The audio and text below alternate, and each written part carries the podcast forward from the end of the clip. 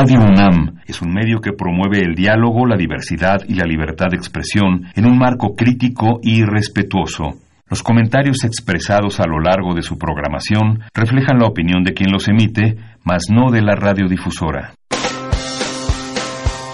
Opciones educativas. Orientación vocacional. Arte y cultura. Deporte y salud. Esto es Brújula en Mano. El primer programa de orientación educativa en la radio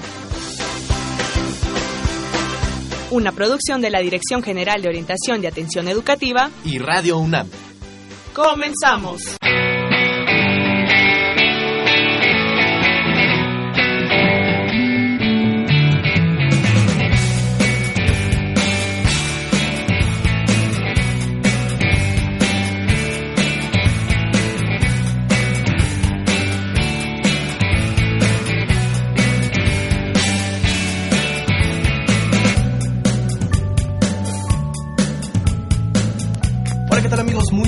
Sean bienvenidos a Brújula en Mano, el primer programa de orientación educativa en la radio. Usted nos escucha a través del 860 de amplitud modulada y en internet en www.radiounam.unam.mx. 20 de mayo 2019 y estamos transmitiendo para ustedes el programa número 1192. Así que los invitamos a que se queden con nosotros. Ahora vamos a conocer otras dos licenciaturas de nuestra máxima casa de estudios. Recuerden que ya van 127 entonces, mucha atención, mis queridos amigos, amigas, aquellos que estén próximos a elegir una carrera, pues quédense con nosotros.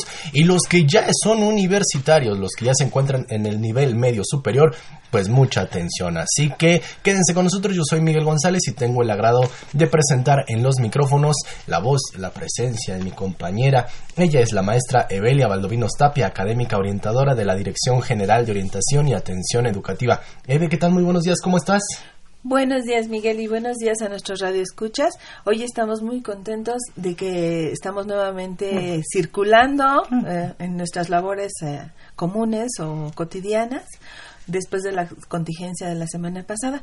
Y bueno, hoy es 20 de mayo efectivamente y quiero mandar un saludo y una felicitación para todos mis colegas, psicólogas y psicólogos que hay hoy en nuestro día. Y lo tengo que decir, perdón. Muy orgullosa, gracias doctora. Y entonces hoy también celebramos este día, de esta importante profesión y magnífica profesión, ¿ok? Fuerte abrazo a todos los psicólogos y futuros psicólogos. Y psicólogas. Y psicólogas. también, que la mayoría de la facultad somos mujeres también.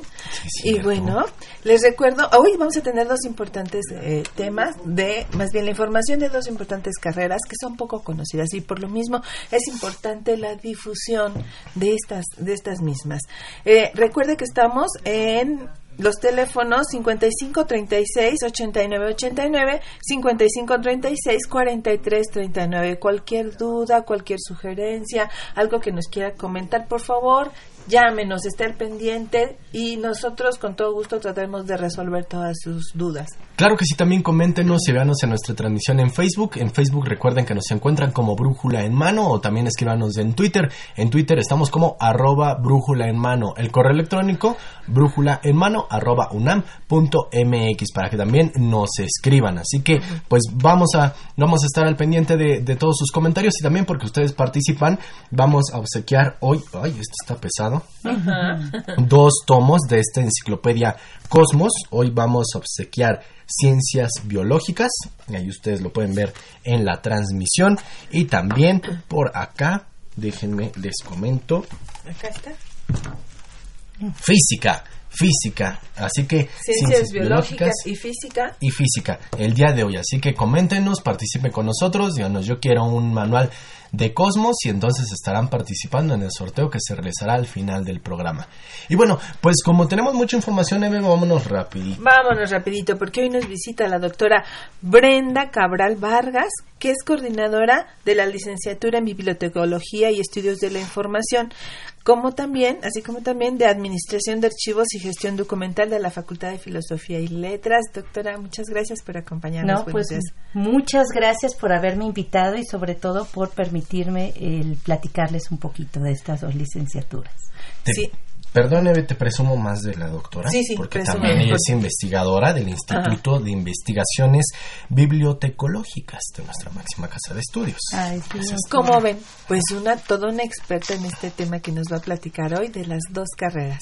Ay, pues muchas gracias. Y pues ahora sí, doctora Cabral, ¿qué les parece si, si nos ayuda un poco a comprender cuál es el objetivo primeramente de la carrera de bibliotecología y estudios de la información?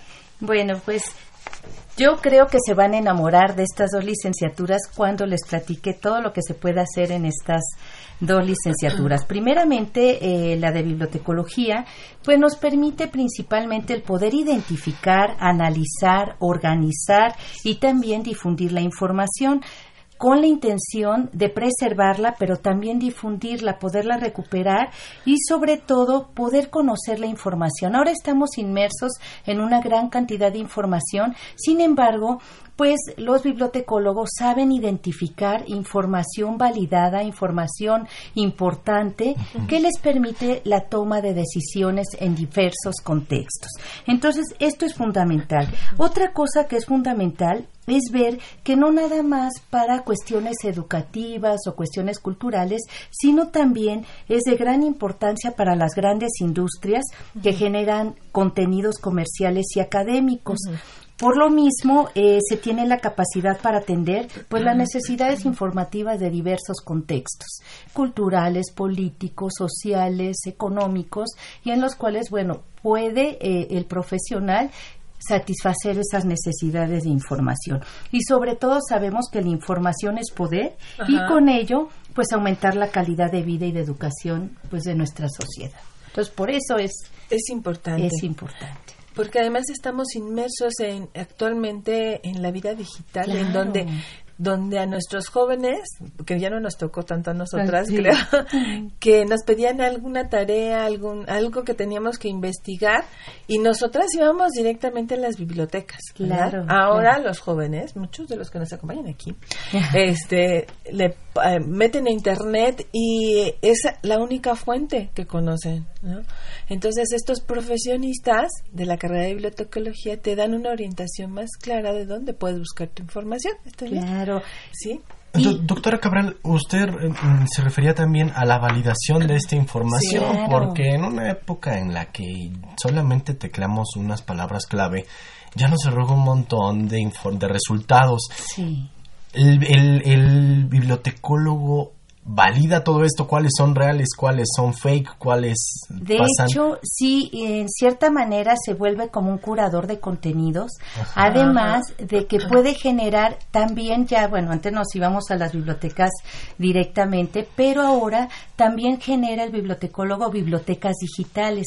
¿Con qué finalidad? Pues desde su casa puede consultar bases de datos, eh, libros electrónicos, revistas electrónicas, pero además le ingresa metadatos que permiten la recuperación, pero también la preservación de dichos contenidos. Entonces, de ahí la importancia. No sé si ustedes han oído ahorita mucho de los repositorios, los repositorios institucionales. Pues también toda la información que se está generando por parte de instituciones públicas y privadas, el bibliotecólogo puede organizar esa información. De ahí la importancia para la sociedad de este tipo de profesionales. Ajá. Para la sociedad y para nuestro Para- México, ¿verdad?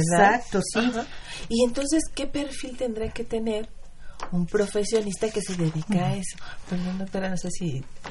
No, no, no, sí, claro. la. No, no, creo que sí es, eh, es importante. Ya nada más, sí me gustaría nada más finalizar Ajá. que eh, además de lo que mencionaba Miguel, además de organizar esto, lo importante es también desarrollar ciertas políticas que favorezcan el acceso a dicha información, porque hay información que a lo mejor puede ser que en cierta institución no toda se pueda tener acceso a ella, entonces bueno, también políticas de quién sí puede ah, ok. exactamente, pero también políticas de seguridad. Ajá. Por lo mismo de que se tiene en un contexto digital, también se debe de proteger esa información para que no sufra algún cambio, alguna modificación y siga siendo válida dicha información. Entonces, por eso es importante. Ahora, eh, con respecto a este perfil del bibliotecólogo, es importa- importantísimo que sea eh, eh, bueno, que sepa manejar la información porque tiene trato directo con los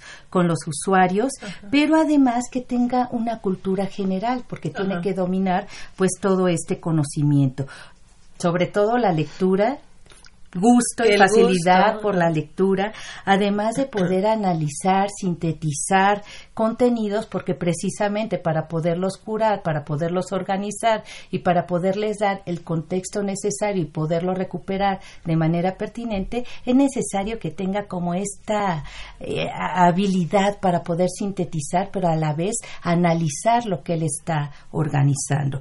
También no podemos olvidar la parte de las tecnologías, que ahorita, bueno, pues estamos hablando de ella, pero también que en cierta medida domina un poquito el inglés.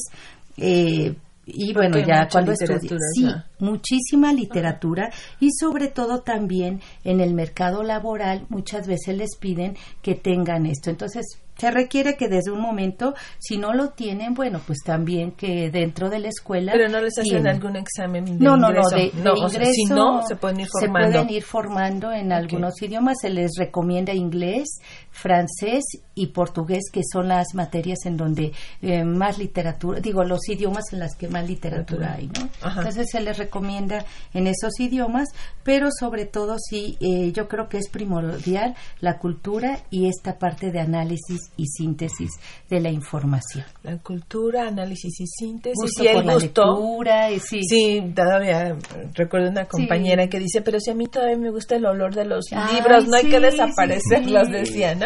Con esto digital ya nos perdemos de, de, de de mucho, mucho. de mucho. Pero bueno, son otras habilidades que de hecho se les enseña también a, a los estudiantes, estas habilidades eh, de- para tener estas competencias de información tanto de poder buscar, identificar la información pertinente, pero también el poder difundirla en los medios adecuados para que le eh, llegue a todo tipo de, de usuarios, ¿no? A Y- todo tipo de contextos. Sí, y quiero remarcar el gusto por atender a las personas, ¿no? Por dar sí. satisfacción a los usuarios. ¿Qué es lo que estás buscando? ¿Cómo te puedo ¿Cómo? ayudar? ¿De qué es, cuál es la mejor forma, no? De Sí, hacerlo. eso es primordial. Ah, algo que yo creo que nos preguntamos lo- y siempre de alguien que estudia unas carreras es ¿dónde voy a trabajar? ¿Dónde trabaja un, un bibliotecólogo? Porque luego nos remite a que el bibliotecólogo es el que va a acomodar los Ajá. libros de aquellos que van a la bibliotecología y los dejan en el carrito. Sí, pero bueno, efectivamente no nada más uno puede dedicarse dentro de una biblioteca a trabajar. De hecho, en cualquier lugar donde se maneje información se puede trabajar. Eh, si yo les platicara mi experiencia que desde una empresa eh, privada, empecé a trabajar en su centro de documentación, manejando patentes, normas de calidad, Ajá. posteriormente en escuelas de educación superior, también, bueno, en sus bibliotecas, como investigadora, como docente, o sea, es tan amplio eh, el medio en donde se puede uno desempeñar como bibliotecólogo que a veces uno no lo cree en la radio, en la televisión, en los medios este periodísticos, eh, eh, les digo, en cualquier industria, entonces es amplísimo. Todos donde se requiera información y de calidad, ahí va a ser necesario un profesional de la información. Qué importante es remarcarlo porque efectivamente platicábamos antes de empezar el programa y, y es que este tipo de carreras son hasta desdeñadas, ¿no? Claro. Poco conocidas para empezar y, y pareciera para muchos que no tiene importancia y es como lo acaba de platicar la doctora, sumamente importante y que además tiene muchas aristas, Claro. muchos lugares donde los profesionistas de estas carreras se pueden insertar y por supuesto eh, serían de gran utilidad cuando se conoce, ¿no? Porque también es como un poco picar piedra, ¿no? Sí, Para sí, que la sociedad conozca en dónde ellos este, tienen eh, esa, ese Claro. conocimiento, ¿no? Claro, porque de hecho en muchos lugares no se les ha hecho como difusión a la Así carrera y yo creo que sí es fundamental que se les eh, posiciones o se les visibilice en varios medios, sobre todo por la importancia que tiene la información ahora en todos los ámbitos. Sobre todo hemos visto para la rendición de cuentas, para mejorar la calidad, la cultura, simplemente hasta la toma de decisiones de las amas de casa. Si ellas conocieran eh, cuestiones muy elementales de presupuestos, de cuestiones de cómo mejorar a la mejor cuestiones que ellas llevan a cabo de actividades diarias a través de la lectura podrían mejorar hasta su calidad de vida y la de su familia.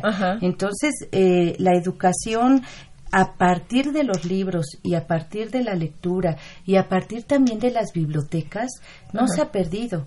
Se tiene que fomentar también como un lugar de, intercambio de información y de conocimiento.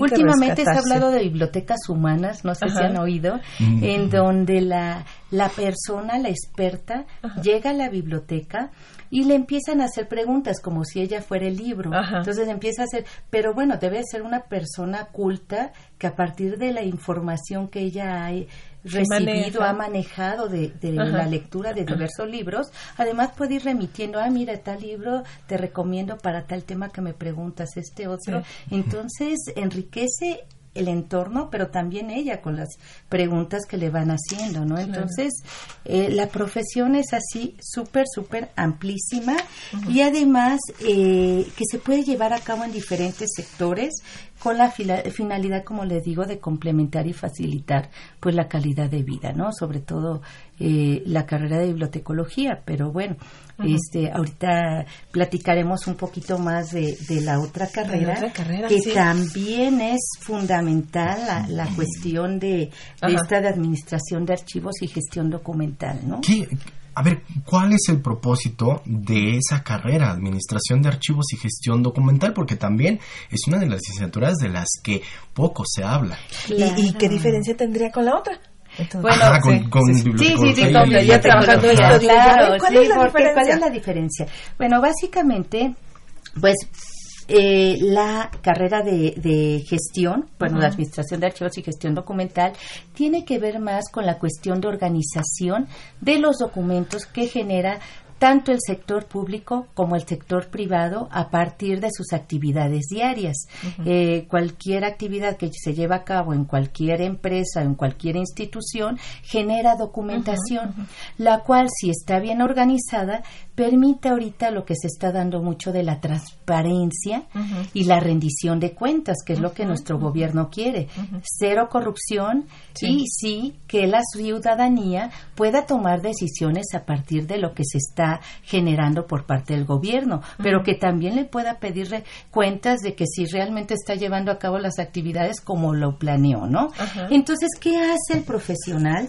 Pues básicamente el tener organizadas estas colecciones y ir clasificando también a través de diferentes políticas. Bueno, puede haber eh, información clasificada, información reservada y, bueno, información pública. Entonces, bueno, ahorita con toda la ley de, eh, general de archivos principalmente y la ley de transparencia, ha posicionado muchísimo al profesional del archivo, porque ahorita ya no es que quieran las instituciones, sino es por ley, por ley que deban de contar con un profesional de archivo para poder organizar su información. Entonces, eso ya está en la ley. Entonces, si no hay un profesional que lo haga, pues estarían faltando a la ley. Entonces, bueno, eso es importante. Ahora, algo que es fundamental de aclarar, y bueno, y que me gustaría decir, esta carrera se empezó a impartir en la unidad de Morelia, en la Escuela Nacional de Estudios Superiores. Esta ya tiene desde el 2015. allá en Morelia. Allá en Morelia. Sin embargo, nosotros la empezamos a impartir dentro de Ciudad Universitaria a partir del 2018. Bueno, se podría decir que pertenece a la Facultad de Filosofía y Letras, ah, sin embargo, su sede es dentro del Archivo General de la Nación. ¿Sí? O sea, las clases se imparten dentro del archivo sí, es importante aclararlo. Y es muy bonito porque tienen un acceso directo con las colecciones, los laboratorios pueden acudir ahí nuestros estudiantes y también algo que me gustaría acá marcar es que también dentro de la, de la unidad Morelia tienen como, como dato un archivo que se llama Alfredo Salce. Este archivo pueden tener acceso tanto los profesores como los estudiantes y les sirve como un laboratorio de archivística, o sea, directamente con esa colección ellos pueden estar trabajando. Allá eh, se tiene otro coordinador, el maestro Alan Ávila, y él me facilitó eh, un poquito de información que yo creo que sería muy importante de recalcar de qué han hecho desde el 2015 para acá. Y es que han tenido vínculos con otras instituciones, tanto nacionales como extranjeras. Entonces podemos ver que aquí resalta el Archivo Histórico de Morelia, el Museo Regional Michoacano del, del INA, se tiene también, por ejemplo, con la Universidad Michoacana de San Nicolás Hidalgo y también con muchísimas otras escuelas a nivel internacional, por ejemplo, la Universidad Nacional de Córdoba en Argentina y algunas otras universidades. Y se ha tenido un intercambio de estudiantes, tanto de, de, otras universidades como de los propios estudiantes de la unidad de Morelia. Nosotros pretendemos más adelante el poder igual a la mejor poder. Ahorita tenemos una generación en lo que es en la que está terminando el, ciclo, ¿verdad? Sí, sí, está terminando el, ciclo. tiene en en CEU es el primer ciclo y vamos a tener ya la entrada de la segunda de nuestra segunda generación. Sin embargo, bueno, allá también en la unidad de Morelia, a partir de agosto de 2018 se empezó la modalidad a distancia, algo que le podría interesar mucho a nuestros escuchas, porque muchos a lo mejor no pueden tener el acceso directo a venir a la Ciudad de México o a lo mejor el poderse ir a Morelia. Sin embargo, bueno, con esta modalidad de educación a distancia podrían ellos tener acceso a estudios de esta carrera, pero sobre todo el poder formarse en una disciplina que es necesaria ahorita para nuestro país. Y vemos que ahorita entre los estudiantes de los estados que se han integrado a la modalidad de distancia está, por ejemplo, Aguascalientes, Chiapas, Baja California Sur, Coahuila, Guerrero, Nuevo León, Puebla y Querétaro, entre Que la sede es allá en Morelia.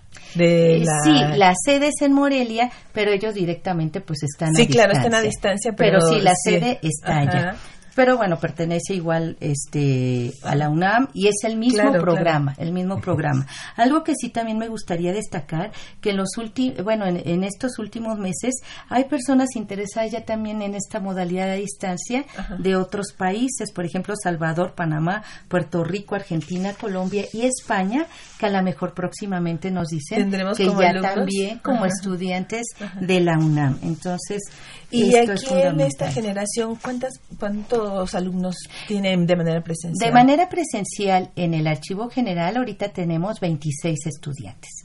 Y bueno, están muy contentos porque han podido desarrollar. ¿Ese es el cupo máximo? O? Sí, se puso como cupo máximo porque los salones, de hecho, se tienen el los espacios que nos dio el archivo son muy bonitos, sin embargo, pues no son, tan amplios los salones. Son de 25, sin embargo, bueno, una banca más, si se puede meter.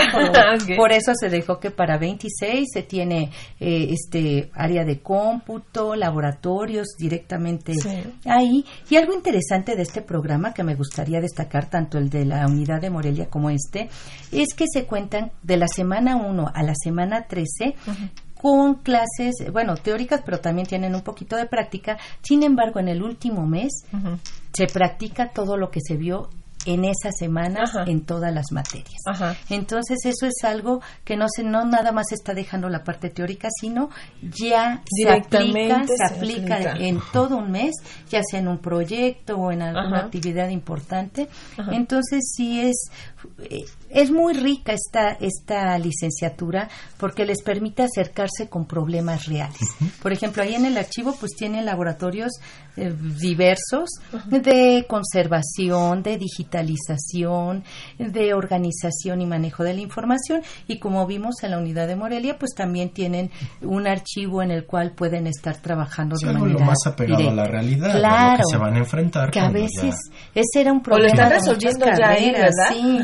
Sí, ya no es una simulación. no, es, un simulador, ya está en el ámbito. en el ámbito, Y ya nos platicó un poquito, doctora, sobre en dónde pueden trabajar. Quisiera abundar más en este tema. Bueno, ahí nada más sí me gustaría ahondar un poquito, bueno, ya de, de por ejemplo, de la carrera de de archivo, Sí, pues también también ellos se pueden desempeñar en este, bueno, con las en empresas públicas, privadas y en todas las instituciones. Las instituciones sí es un es indispensable por ley que cuenten con un con un archivista. Entonces, simplemente en la Biblia, bueno, en la UNAM tenemos 264 archivos. Nada más. Ajá. Para decir un ejemplo de una institución. Sí. Ahora si vemos de cada una de las instituciones con cuántos archivos cuentan y de cada tipo, porque hay archivo de trámite, de concentración y archivos históricos. Ajá. Y en los tres se requiere archivista. Este tipo de profesionistas. Claro, entonces Y para imagínense. las mamás y los papás que también Ay, nos escuchan. me robaste Sí, la pregunta. A ver, adelante. No, no, no, adelante, adelante, bien, Bueno, yo no- quería remarcar que para las mamás y los papás que nos escuchan en- a estas horas, muchas veces no son los jóvenes, pues directamente, pero que eh, que para que cuando uno es mamá y papá, pues hay una preocupación de mi hijo va a estudiar esto. Ajá.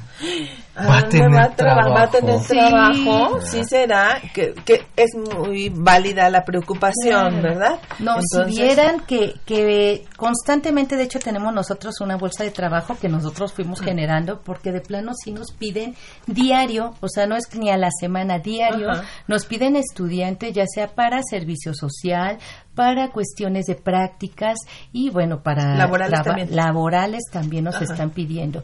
Y sobre todo ahorita la carrera de, de gestión se ha posicionado mucho. Entonces a veces requieren medio tiempo y con un sueldo que a lo mejor en otras eh, ¿Sería de licenciaturas completo? sería de tiempo completo. O sea que están mejor pagados. Claro que Sí, sí. O sea, por ejemplo, ahorita eh, de un estudiante recién egresado Ajá. estaban dando ocho mil pesos por cuatro horas.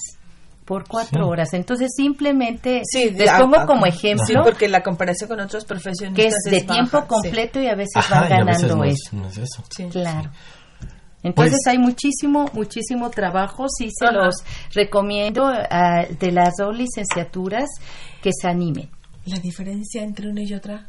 Bueno, la diferencia entre una y otra, le decía, tiene que ver más con la cuestión del tipo de documento y más encaminada eh, la cuestión de la licenciatura en gestión documental se basa mucho en normas, en legislación, en normativas, porque todo está fundamentada en la documentación en la cual se pueda tener acceso a ella, ¿no?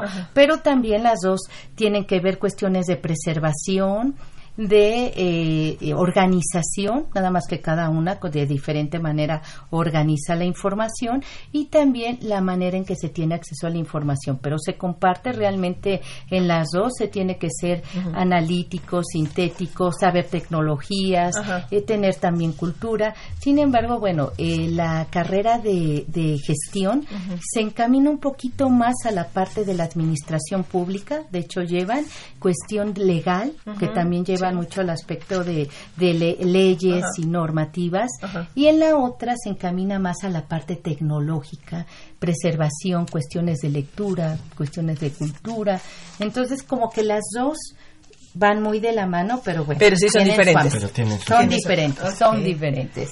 Doctora Cabral, pues el tiempo se nos termina, Ay, sí, pero quisiera que nos regalara un breve mensaje para las, las chicas, los chicos que estén a punto de elegir carrera, que estén contemplando tal Con las vez. mamás y papás que los puedan encaminar. Bueno, yo creo que es fundamental que pongan la mira en estas dos licenciaturas, sobre todo porque eh, se requiere, se requiere de este tipo de profesionales en nuestro país, sobre todo en materia de acceso de la información y para encontrar soluciones, por ejemplo, a diversos problemas de nuestro país, en educación, en cultura, incluso en la industria, y que la el aspirante o el estudiante debería de comprender para que México también a través de esta información bien organizada que se pudiera difundir permitiera mejorar la calidad de nuestro país, sobre todo con importante y que todos requerimos día con día. Entonces yo creo que pues eh, espero que se hayan enamorado de, de estas dos de estas dos licenciaturas porque realmente nosotros como profesionales de, de estas disciplinas la queremos mucho. Entonces Y nos gustaría que se vinieran con Sí. nosotros. Doctora, se siente esa pasión. Sí, sí, es muy linda. Entonces nos gustaría que poder compartir con ustedes en las aulas un poquito de este conocimiento. Muchas gracias por la invitación. Pues, muchas gracias. Doctora Brenda Cabral Vargas, coordinadora de la licenciatura en Bibliotecología y Estudios de la Información y Administración de Archivos y Gestión Documental de la Facultad de Filosofía y Letras de, nuestra máxima casa de estudios. Muchas gracias. No, pues muchísimas gracias a ustedes por la invitación. Gracias, doctora. Gracias a los que se comunicaron con nosotros, Eduardo Acevedo, Alfredo de la Peña, Alejandra Hernández, el doctor Alejandro Águila y Juan Hilario, que te envía felicitaciones, mi queridísima Eve, por tu día. felicitaciones. Y bueno, nosotros vamos a tener las recomendaciones de la semana que tenemos de, para pues para esta semana, antes de continuar con nuestro segundo tema. Francisco, ¿qué tienes para hoy? Así es, Miguel. Bueno, vamos a empezar con orientación en corto y a todos aquellos que les guste los temas de la ciencia, la universidad los invita al Museo Universum, donde podrán encontrar temáticas de física, química y matemáticas. Los martes la entrada está al 2 por 1 Y bueno, si están buscando más eh, capacitación en cuanto a cómputo, entonces les recomendamos los cursos o diplomados en seguridad informática, tablas y gráficas con Excel, además del diplomado en tecnologías de la información ¿En dónde? Pues en la DGTIC eh, en Ciudad Universitaria. Bueno, mayo es un mes para entregar las declaraciones anuales y la Facultad de Contaduría y Administración imparte cursos abiertos y masivos en línea sobre temas de contabilidad, finanzas, contribuciones y contabilidad para no contadores, entre otros. Recuerden, son en línea. Por último, en la Dirección General de Orientación y Atención Educativa, te apoyamos para superar los retos escolares eh, con los talleres, estrategias de lectura y herramientas para superar los desafíos escolares. Además, talleres para apoyarte en manejo de estrés y el autoconocimiento con el taller por, por el placer de conocerme. ¿Quieren tener más información de los cursos y talleres y diplomados de la que imparte la UNAM, entonces llámenos al teléfono 5536-8989 y 5536-4339. También pueden seguirnos en Twitter como arroba brújula en Facebook como brújula en mano o escribirnos a brújula hermano arroba hotmail.com. Esto fue Orientación en Corto y los orientó Francisco Orozco Miguel. Pues muchas gracias Paco por estas recomendaciones y bueno, nosotros también tenemos más información. Ahora vamos a conocer apoyos que tiene nuestra máxima casa de estudios para los chicos que están en el nivel medio superior. Así que continuamos en Brujo en Hermano. Oye, ¿sabes algo sobre el censo para la nueva beca? ¿Cuál censo? ¿Cuál nueva beca? La beca para el bienestar Benito Juárez. Es para los de educación media superior. ¡Órale! O sea que ya no va a haber prepa sí. No, ahora se llamará Beca Benito Juárez y brindará apoyo económico universal a todos los jóvenes que estén cursando el bachillerato en una escuela pública.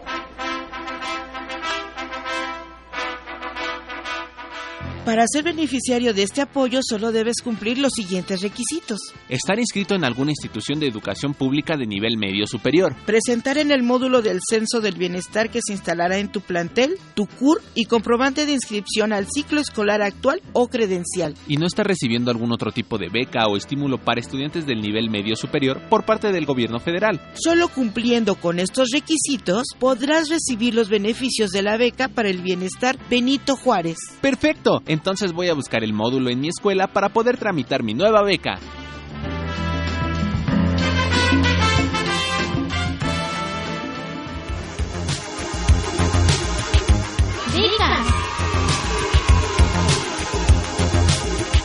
Amigos, estamos de vuelta después de esta pausa y bueno, como ya lo hemos anticipado al inicio de nuestro programa y con esta cápsula, pues Eve, ahora vamos a hablar de los apoyos que tiene pues también la universidad y también diversas entidades para que pues los muchachos puedan concluir sus estudios, en este caso que concluyan sus estudios de nivel medio superior y que pues también se vayan al siguiente nivel, ¿no? En el caso de nuestra universidad, una licenciatura, qué sé yo, más adelante una maestría, un doctorado. Sí, vamos a hablar de un tema muy importante y es muy importante porque hay mucha necesidad económica en nuestra población. Eh, yo creo que los alumnos que, que entran a la universidad, eh, ya sea a nivel medio, superior o superior, a veces les digo, ya te sacaste como la lotería. O sea, si lo ves así, es primero las bajas, lo, lo que tienes que pagar en la universidad es, es, es mínimo, es nada, pues 20 centavos a estas alturas que es pero además de todo, la universidad te da una serie de apoyos para que tú puedas continuar con tus estudios. Y entre esos están las becas que se ofrecen. Y el día de hoy, pues nos visita las becas, es la licenciada Esperanza Vitela. Ella es jefa del Departamento de Enlace con la Comunidad. Buenos días, maestra. Hola, buenos días, ¿cómo están? Muchas gracias por la invitación. Siempre es un placer estar en Brújula en Mano. Gracias por el apoyo, porque eh, si no fuera por esta difusión que nos permiten hacer también, eh, muchos chicos y padres no se enterarían de que la universidad tiene algunas becas y que están, eh, vaya, eh, benefician a, a, muchos estudiantes, a un 80% de la población, eh, para nivel licenciatura, eh, posgrado, eh, media superior y algunas también para iniciación. Así es, y en esta ocasión vamos a enfocarnos un poco más a las de media superior, pero eh, sí quisiera preguntarte, maestra, ¿cómo ves a los chicos cuando reciben una beca? Yo te pregunto esto porque cuando yo trabajo, yo estoy en el área de orientación especializada.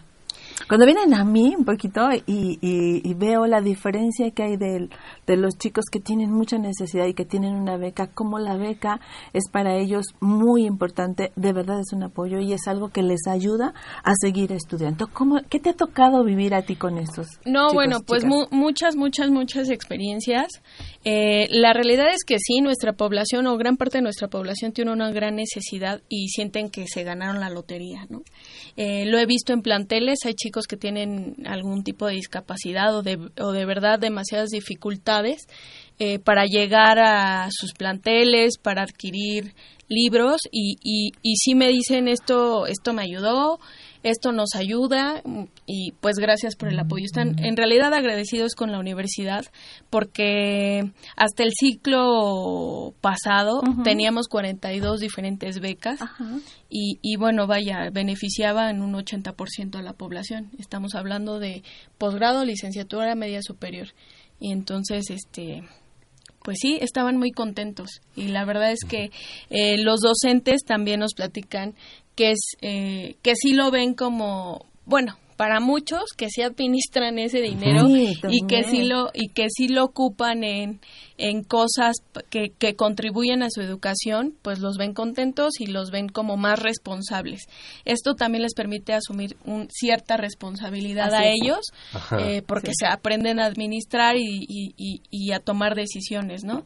Entonces, pues sí, es, digo, experiencias han, han, habido muchas, pero bueno, en general, pues sí, todos se sienten como afortunados de tener alguna beca.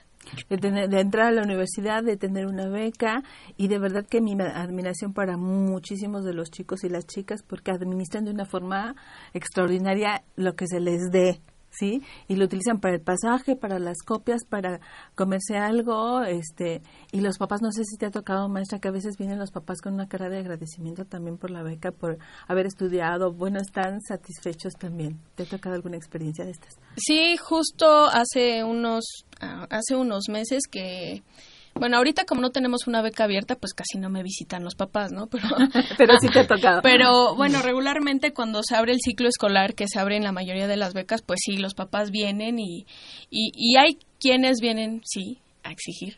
Claro, también hay. Este, pero hay otros que vienen pues muy agradecidos, ¿no? Y hay, sí me ha tocado, hubo como dos o tres casos que regresaron y me dijeron, oiga, muchas gracias por el apoyo, porque aparte, digo, la realidad es que nosotros no tomamos esa decisión, son, son los chavos los uh -huh. que cumplen con los requisitos y uh -huh. digo, nosotros tomamos esos parámetros para, para el beneficio, ¿no? Pero no es que vengan de mí ni uh -huh. de ni de ni de nadie en particular solo que los chavos pues la verdad es que la mayoría sí se aplica entrega Ajá. sus documentos uh -huh. como debe ser en algunos casos cumple con los con los requisitos de promedio uh -huh. que les piden las convocatorias y entonces esto hace más fácil que puedan eh, ser beneficiados. Hay algunas otras que no pide como tantos requisitos o no tan estrictos.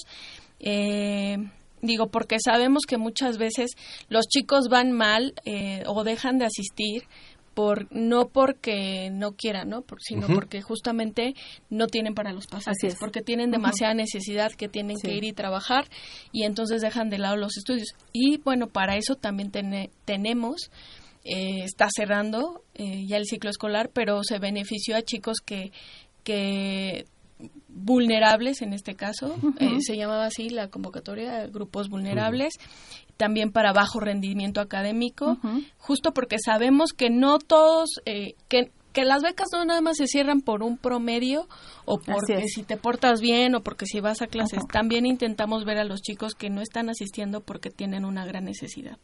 Y justo ese es uno de los objetivos principales también de nuestra Dirección General de Orientación y Atención Educativa. Estar cercanos a las necesidades de nuestros jóvenes y apoyarlos, impulsarlos de muchas formas para que continúen, para que no deserten.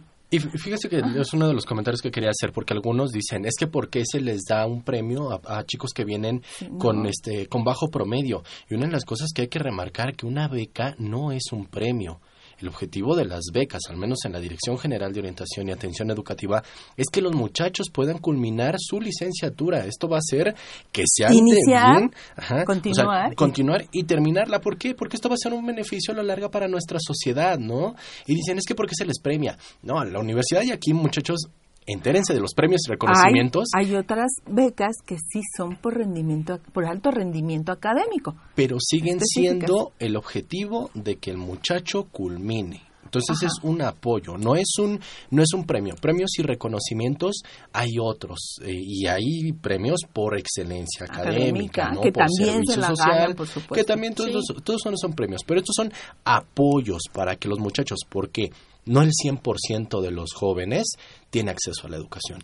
Y a veces los que están ya inscritos y que están en nuestra máxima casa de estudios, pues a veces no tienen el chance de terminar sus estudios por problemas económicos o a veces no les alcanza para el pasaje porque no les alcanza o porque sabes que como no me alimento bien no logro concentrarme, no puedo pensar. Y como tengo ganas, como, ¿cómo me dices que ponga atención si no he desayunado y que no sé a qué voy a comer? Y, aparte vas a estar todo el día y luego el transporte, o sea. Todo. Y entonces por eso ahorita muchachos les pedimos que pongan ahora sí ya atención, bueno, ya desde el inicio atentos y ahorita lápiz y papel. Y las mamás y los papás que son los que nos escuchan. Ahora, ahora sí que todos lápiz y papel porque vamos a hablar de becas para el bienestar Benito Juárez para la educación media superior. Y nada más algo antes aclarar porque muchas veces cuando cuando son aspirantes a entrar a la UNAM a cualquiera de los niveles eh, dicen que dónde se gestionan las becas antes, no, no se gestionan antes, tienen que ser alumnos ya dentro de la UNAM cuando se les otorga las becas, nada más esa aclaración. Sí, de hecho, bueno, esta beca particularmente, bueno, todas las becas que ahorita tenemos en la UNAM, pues sí es exclusivamente para alumnos. Que ya están. Que ya están dentro. inscritos, que tienen una matrícula ya sea de media superior, de iniciación, de posgrado, de licenciatura. En este caso, bueno, hoy venimos a hablar de la beca Benito Juárez, que beneficia a media superior. Y en este caso, eh, la Universidad Nacional Autónoma de México está dentro de las universidades eh, o subsistemas beneficiados de esta beca, que bueno, nace, como ya todos lo saben, de, del nuevo gobierno federal que entró el pasado diciembre. Entonces, esta beca... Ah, eh, ayuda a todos los chicos de media superior, bueno, en realidad apoya a todos los chicos de media superior, eh, les proporciona un apoyo de 1.600 bimestrales.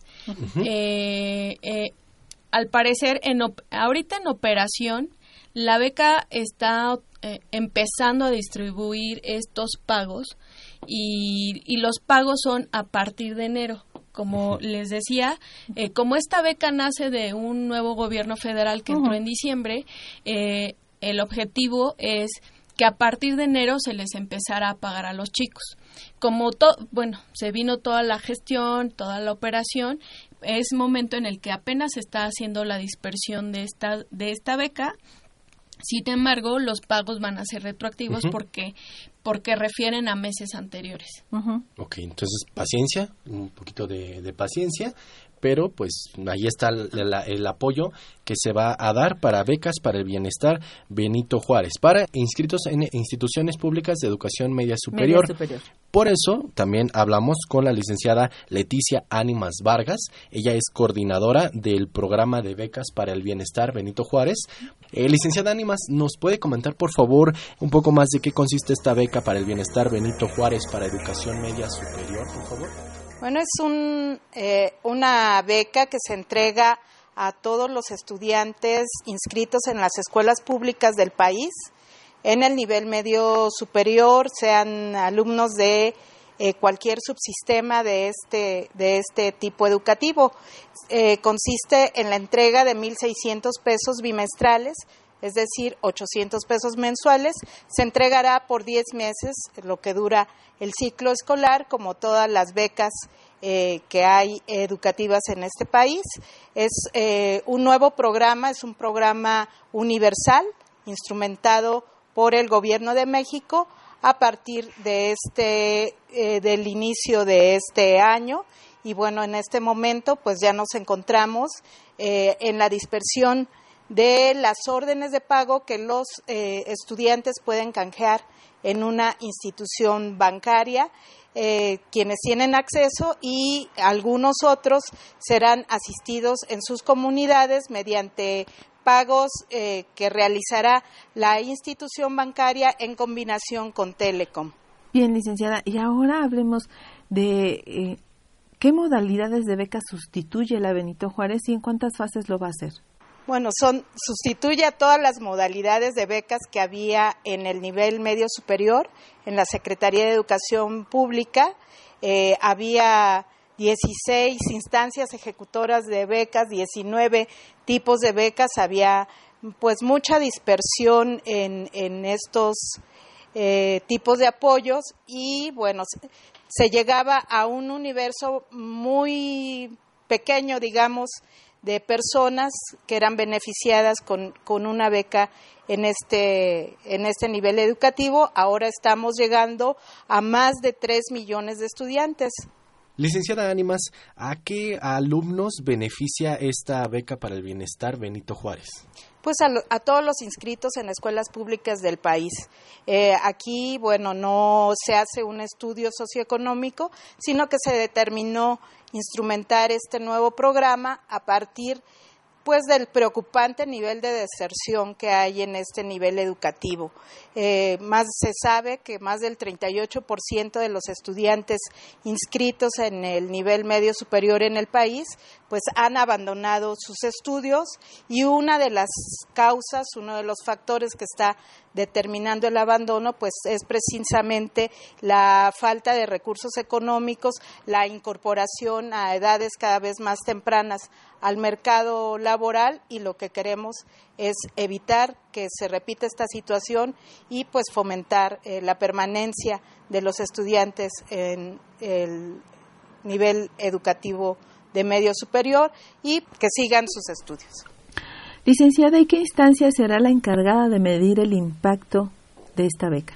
Bueno, por supuesto nosotros tenemos aquí instrumentos internos de medición, lo medirá también la Secretaría de Educación Pública, pero también estamos sujetándonos a los instrumentos de medición que tiene el Coneval. Eh, nosotros presentamos una matriz de indicadores de resultados, presentamos lineamientos de este programa. Estamos, como ustedes saben, en un periodo de transición. Esta eh, coordinación a cargo de nosotros, pues será la encargada de entregar todas las becas educativas en el país, desde la educación inicial hasta el nivel licenciatura. Entonces estamos en la construcción de este organismo y, por supuesto, sujetándonos a todas las instancias de medición que tengan que ver eh, con los resultados que den estos programas.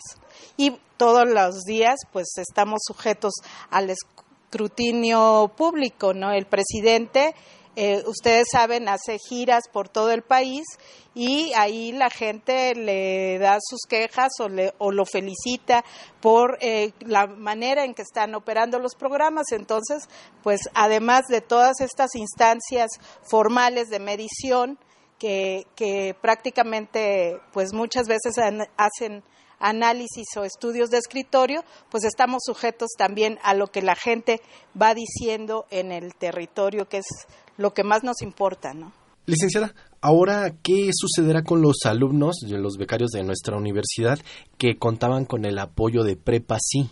Están ya siendo incorporados al programa de becas Benito Juárez. Eh, hicimos un acuerdo con el gobierno de la ciudad para atenderlos eh, a partir eh, del inicio de este año, de enero los estamos atendiendo ya en un esfuerzo conjunto con el gobierno de la ciudad, con Fidegar, que tenía a cargo este programa de Prepa Sí, y estamos incorporando a más de eh, 100 mil alumnos al programa de becas aquí en la Ciudad de México. El al 100% de los estudiantes de la UNAM, al 100% de los estudiantes del Politécnico. Eh, con esto eh, hemos crecido el padrón de becarios en la Ciudad de México en más de un 50%. Había cerca de 215 mil eh, 400 becarios antes en Prepa ahora tenemos más de 320 mil. Licenciada Ánimas, el caso del censo estudiantil que usted mencionaba, ¿cómo va este proceso en el país? Pues vamos a más bien a darle un mantenimiento a este padrón. Vamos a revisar las personas que hayan egresado, vamos a incorporar a los alumnos de nuevo ingreso.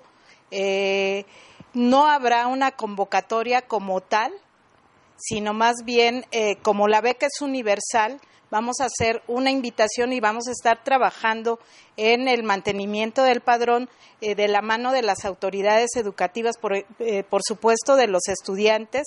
Quiero decirles que este, esta beca fue posible otorgarla a partir de un censo que realizamos en todos los planteles educativos públicos del país porque eh, se carecía de una matrícula nominal en la Secretaría de Educación Pública solamente se tenía identificado el número de estudiantes que había, pero no sabíamos quiénes eran, dónde viven, en qué condiciones viven, cómo están sus escuelas y bueno, el censo que realizamos a partir de octubre del año pasado este, nos permite ahora saber tener la plena identificación de los beneficiarios de esta beca, saber cuántos alumnos van, están inscritos en, cada escuela, cuántas bajas ha habido en este periodo de, eh, del momento en que iniciamos el censo, ahora que ya estamos dispersando los recursos. Entonces ha sido un ejercicio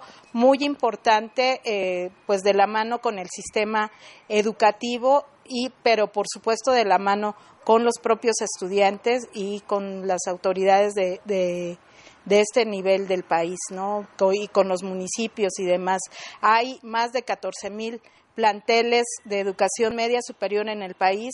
Estamos llegando eh, con las becas Benito Juárez a más de 214 mil comunidades de, eh, de, toda la República. Y bueno, por eso los eh, operativos de pago, pues aparentemente son lentos, son muy largos, pero estamos llegando a todos lados e incluso atendiendo a comunidades en que no hay otra manera de llegar más que en lancha o en avioneta a entregar estos apoyos eh, del gobierno federal. ¿Cómo va el proceso del pago y cuándo terminarán de hacerlo, licenciada? Bueno, el 27 de mayo concluiremos esta primera etapa, pero estamos ya iniciando la segunda etapa de pago. Eh, hay una propuesta eh, de reforma a la ley bancaria eh, para que los menores de edad puedan tener acceso a una cuenta que permitiría más fácilmente la dispersión de estos apoyos. La semana pasada, desafortunadamente, el Senado consideró que no deben tener una cuenta los menores de edad argumentando cuestiones de riesgos por lavado de dinero. Nosotros estaremos eh, mañana mismo eh, buscando a los senadores, a algún grupo de senadores, para pedirles que reconsideren esta situación. Yo creo eh, pues que puede haber candados que impidan someter a los muchachos al riesgo que ellos perciben que puede haber pero sí es importante que los jóvenes tengan acceso a esta, eh, eh, a esta inclusión financiera en, en el país. Eh, licenciada Ánimas, ¿qué restricciones existen para obtener esta beca Benito Juárez? No hay restricciones, pero sí en este momento no estamos atendiendo a la prepa en línea, salvo los que ya estaban en prepa sí, en el caso de la Ciudad de México Sí, estamos atendiendo solamente al sistema escolarizado y presencial. Y bien, ahora vamos a hablar de qué es el FIDEGAR y para qué es. Para esto nos acompaña la licenciada Anel Francisco Martínez, que ella es coordinador del programa de PREPASI.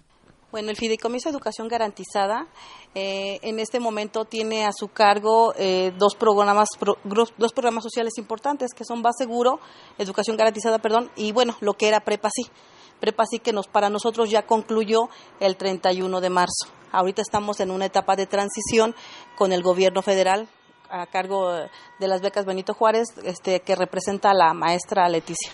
¿Nos puede comentar cuántos estudiantes gozaban de la beca de Prepa Sí y a partir de cuándo recibirán su pago? Bueno, nosotros teníamos 215.400 beneficiarios en Prepa Sí, los cuales, bueno, ya se hizo o se está haciendo, estamos en etapa de transición con becas Benito Juárez para poder, este, porque ellos ya se están encargando de pagar, de pagar, ya van a encargarse de pagar a partir de abril eh, los chicos ya son Benito Juárez, ya prepa sí ya no está, nosotros nos vamos a encargar y vamos a, tener acuerdos y convenios con, con becas Benito Juárez para que podamos llegar eh, tener actividades en comunidad con los con los chicos, con los beneficiarios. Licenciada Martínez, ahora cuál va a ser entonces el destino de Fidegar y qué otros programas va a tener a su cargo entonces?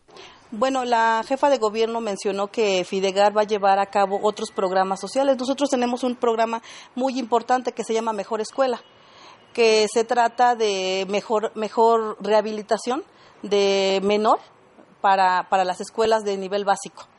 Digo, es un, un programa muy ambicioso para el gobierno de la Ciudad de México. Eh, que está dando bastantes frutos. Ya tenemos casi al 100% atendidas las asambleas que se, que se encargan de, mm, tener esta, esta actividad. ¿no? Eh, por ejemplo, nosotros lo que hacemos es, eh, la jefa de gobierno da un recurso al, a todas las escuelas primarias, kinder, primaria y secundaria, para que puedan tener, rehabilitar sus instalaciones. Es una rehabilitación menor.